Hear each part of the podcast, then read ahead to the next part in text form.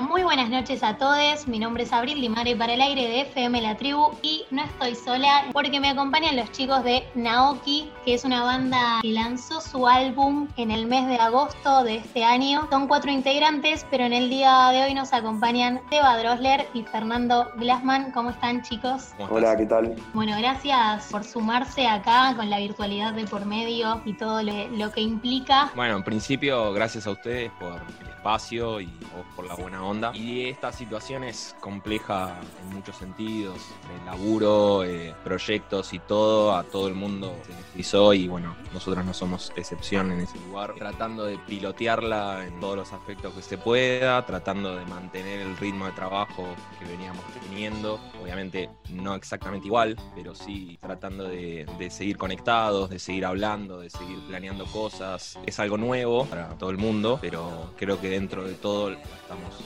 llegando bastante bien. También supongo que lo pueden llevar bien en este contexto porque son un grupo que se los unidos y que hace bastante tiempo que están haciendo su música, ¿no? Sí, arrancamos básicamente hace 3 años atrás más o menos por una serie de casualidades. Yo empecé con Leo, que es el guitarrista, a armar este proyecto. Después apareció Sebi, por conocido, y después se sumó Julián, que es el cantante. De lleno nos pusimos a pensar en bandas, viste, que nos representaban y qué ideas podíamos llevar a cabo. Y bueno, fue un proceso de mucho tiempo, de 1 año y medio más o menos, de producción y encontrar algo que nos guste y que nos represente como banda, que nos una también, como dijiste, porque es verdad, somos un grupo muy unido. Ahora estamos defendiendo como podemos, como dijo Seba, es un contexto re complicado, pero por gente como ustedes, como buena onda, podemos hacer llegar un poco esta data. Imagino, porque bueno, nosotros acá con la radio lo vivimos, esto de tener que pasarnos audios o editar nosotros, nos encontramos en situaciones que antes quizás nada que ver. Entonces les pregunto a ustedes cómo también llevan eso o cómo lo organizan. En principio es un desafío porque no estás con la persona en vivo e en directo, las sensaciones no son las mismas, estamos como tratando de usar las mismas herramientas y tener comunicación constante, porque cuando estás con la otra persona en la habitación es mucho más fácil crear o hacer música porque tenés una respuesta inmediata y escucha lo mismo que vos. En cambio de esta manera es como que tenemos que imaginarnos, proyectar un poco más, tener un poco de perspectiva, ¿viste? Eso es un laburo que nunca hicimos así, pero un poco va a haber que adaptarse a esta manera, no creo que vaya a ser virtual así siempre, por favor. Pero va a haber, por favor, te lo pido, pero va a haber como una partecita probablemente que se pase al mundo virtual, por ejemplo, reuniones, cosas que quizás no sean tan necesarias para juntarse, pero creo que la parte musical es otra cosa, es muy desafiante hacerlo así. Para armar las canciones, por ejemplo, no sé, hay alguien que las escribe y otra persona que piensa la música, piensan todo en conjunto. ¿Cómo es ese proceso ahí creativo? En lo que fue el proceso del álbum, o sea, fue anterior a la pandemia, de hecho la grabación también lo fue. En ese entonces armamos una selección de canciones que nos parecían que estaban bien, que nos venían acompañando en ese trayecto de formación, y fue ahí donde decidimos llamar a Santiago Palacios, que pasó a ser el productor de la banda, y en conjunto con él fuimos armando un poco la idea, las letras de las canciones, más que nada, por ahí entre Seba y Juli, que es el cantante, fueron los que por ahí más inspirados estuvieron en esa parte, pero bueno, cada uno aportó desde su lado y ahora en tiempos de cuarentena y de seguir produciendo cosas nuevas que se van a venir a futuro, como decía Seba, nos grabamos cada uno por separado o streameamos los 4 juntos y vemos si podemos sacar algo, pero es muy complicado. Pero más fácil es mandarnos ideas y bueno, ver qué se hace con eso, ¿no? Es como una idea de la banda de que los 4 participemos equitativamente, por así decirlo, como para que sea como un resultado de los 4 y que no sea unilateral. Entonces como que siento que depende de la canción, pero como que en general las decisiones las tomamos entre los 4, y Santiago Palacios Santi fue una parte muy importante en ese proceso porque logró como aunar todas nuestras ideas y todos nuestros gustos, que en parte podíamos tener cosas en común, pero a la vez había diferencias, como lograr encontrarle una unión y bueno, el álbum quedó así tan unido justamente también por esta intervención. Eso se nota, y les iba a preguntar porque siento que hay como una correlatividad entre los temas, intentan contar algo, por supuesto todas las canciones intentan contar algo, pero el álbum en sí se llama Entre relatos y delirios, intentan contar algo que si quieren nos lo pueden contar mucho mejor, pero que está muy bueno, tiene 10 canciones y una gráfica también preciosa. Sí, obviamente cuando empezamos a componer fue más una cuestión de dejar fluir y de conectarnos, y con el tiempo como que vimos que la cosa empezaba a tener como un hilo y lo que intentamos obviamente es que el álbum vaya llevando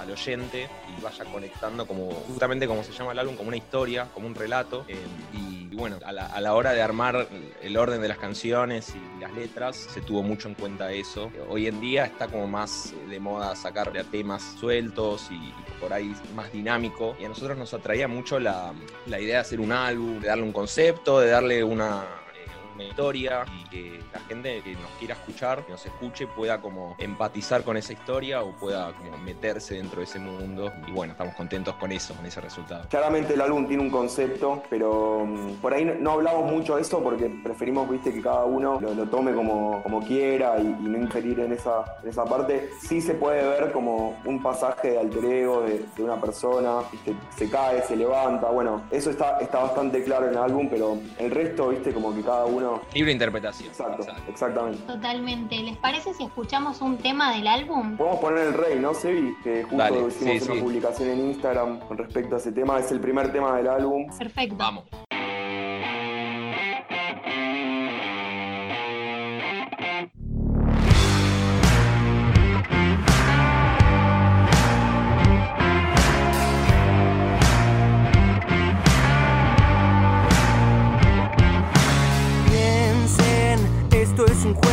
Acá el que manda soy yo, y su tiempo de esperar terminó.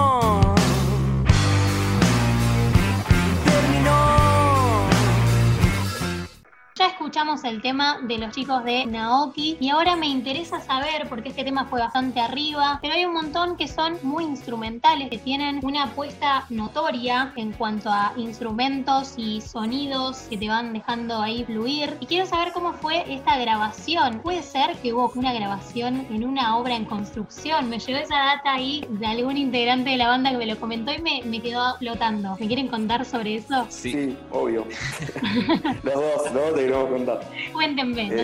Empezó a seguir, si querés. No, hubo una idea de en un tema hacer como una grabación de una pequeña orquesta de cuerdas, un pequeño ensamble de cuerdas y violines y violas y chelos y esas cosas, y como que tuvimos el sueño o el deseo de hacerlo con personas, ¿viste? Porque hoy se puede hacer digitalmente, cargar librería de sonidos y lograr un buen sonido, pero no queríamos perdernos esa experiencia de tener un vínculo con una persona que están tocando nuestras canciones, que por ahí no son parte del proyecto, pero aún así están poniendo su sello y están dándole un rasgo más de humanidad. Entonces, bueno, arreglamos con un pequeño ensamble de cuerdas y sí, en una obra en construcción, justamente Bart, que tiene el que abrió el cantante, justamente cuando estaba en construcción la obra, aprovechamos el espacio y bueno, y pusimos a los músicos ahí. Me tocó la responsabilidad de dirigir eso. Yo nunca había dirigido nada y bueno, mucha vergüenza, mucho nervio, pero fue muy lindo. Está filmado eso. Está todo filmado.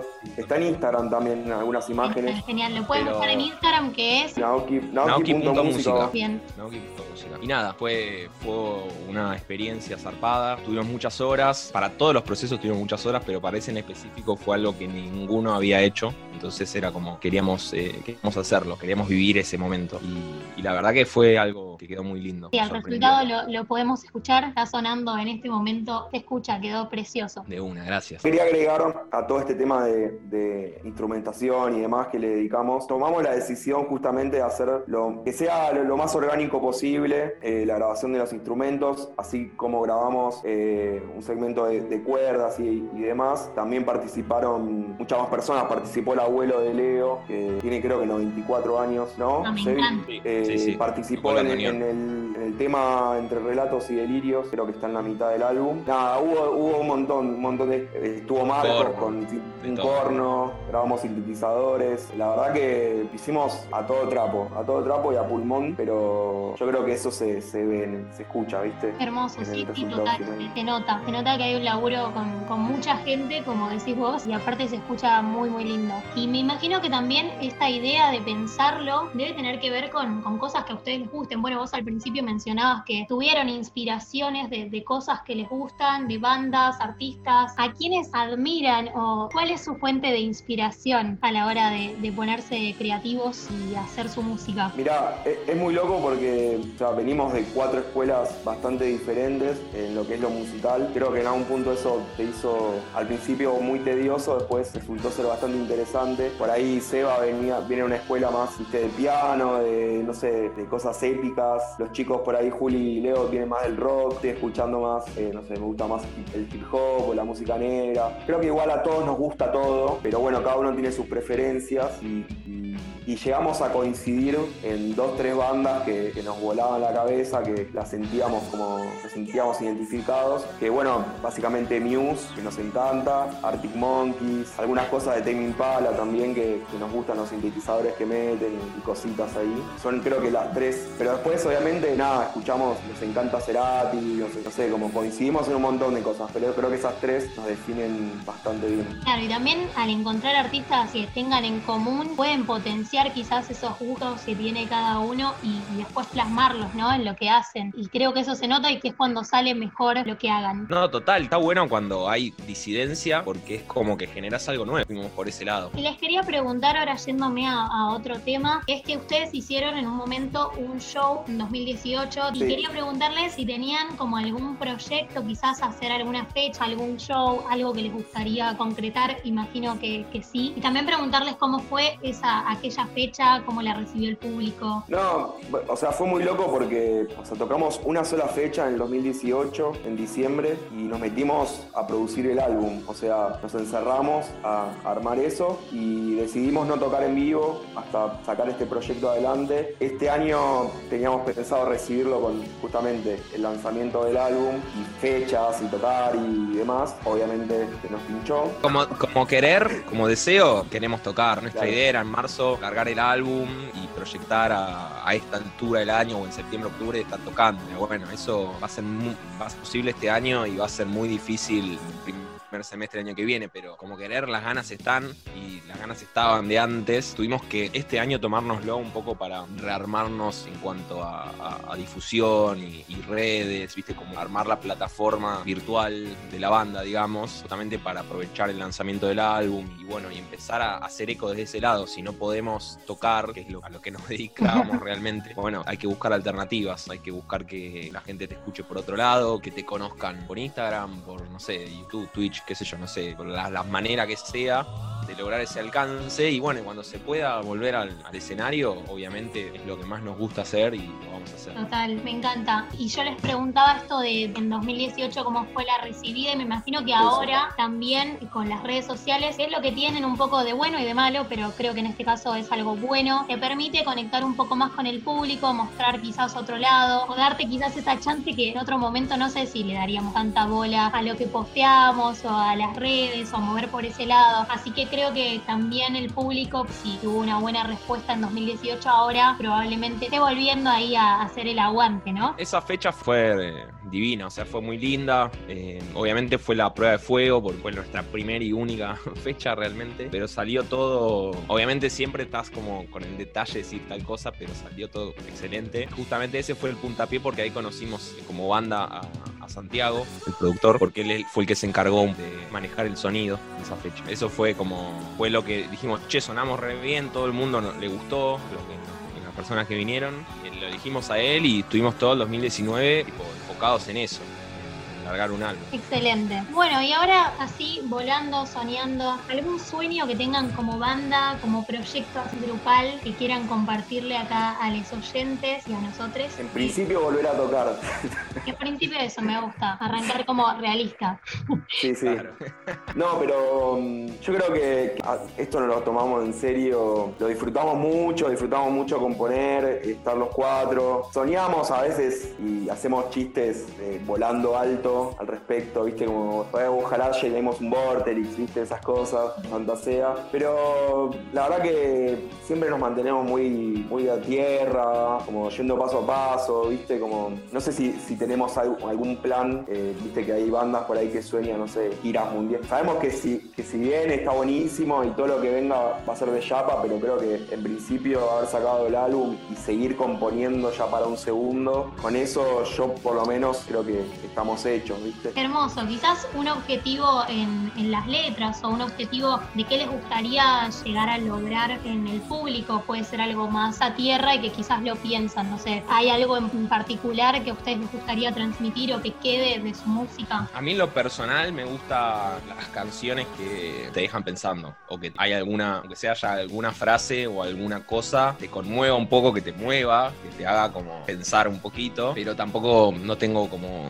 una idea de qué tipo de tópico manejar, ¿sí? Pero de la banda a mí me gusta el hecho que tenga mucha energía y cada canción tiene mucha letra, pero tiene, aunque sea una frase que te queda resonando y que maneja este hilo del álbum. Yo creo que la palabra es energía. Una etiqueta para este álbum entonces podría ser energía. Sí, a mí me gusta la palabra. Podría ser tranquilamente. Pica la etiqueta. Con respecto a lo que se genera y demás, un poco lo que decía Sebi, que tenemos eso, viste, que por ahí en algunas frases la dejamos picando y la verdad que siendo bastante claros con ese mensaje, viste. No sé, a mí hay una parte de no sé, un final que es el último tema del álbum, por ejemplo, dice el cuerpo es un disfraz y la verdad que, no sé, momentos en los que se vive hoy, viste, de cambios y un montón de cosas, me parece que está re piola. Transmitir mini mensajes, viste, que sabes que son claros, que no hay metáfora, no hay nada, es eso. Y en cuanto a lo sonoro, creo que lo orgánico, que metiendo al abuelo de Leo, metiendo instrumentos reales, creo que eso también queríamos transmitir, viste, un poco a la gente, esa cosa orgánica y de vieja escuela, que se baile un poquito también, que no sea solo rock y buscar la vuelta de rock. Y bueno, si te parece, ya que mencionabas un final, me parece que es un buen tema para dar cierre, para despedirnos, pero les agradecemos un montón a Fer y a Sebas y al resto de la banda, por supuesto también. Les mandamos un saludo a Julián, a Leo, bueno, y al productor, todos los éxitos. Mil gracias a ustedes, a vos por la buena onda, a Pica la Etiqueta, a la radio y bueno, quería recordar, somos Naoki, naoki.música en redes por si quieren buscar.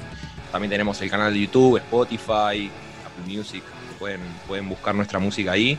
Y bueno, gracias por... Ojalá pronto nos veamos en vivo. Nos vemos en vivo ahí, sí, disfrutando. Sí. Cuando esto se pueda, por supuesto, los esperamos en el estudio de FM La Tribu. Sí, genial. Sí, por favor. Así los escuchamos en vivo. Bueno, ahora sí, vamos con un final. Naoki, un beso para todos. Chao, gracias.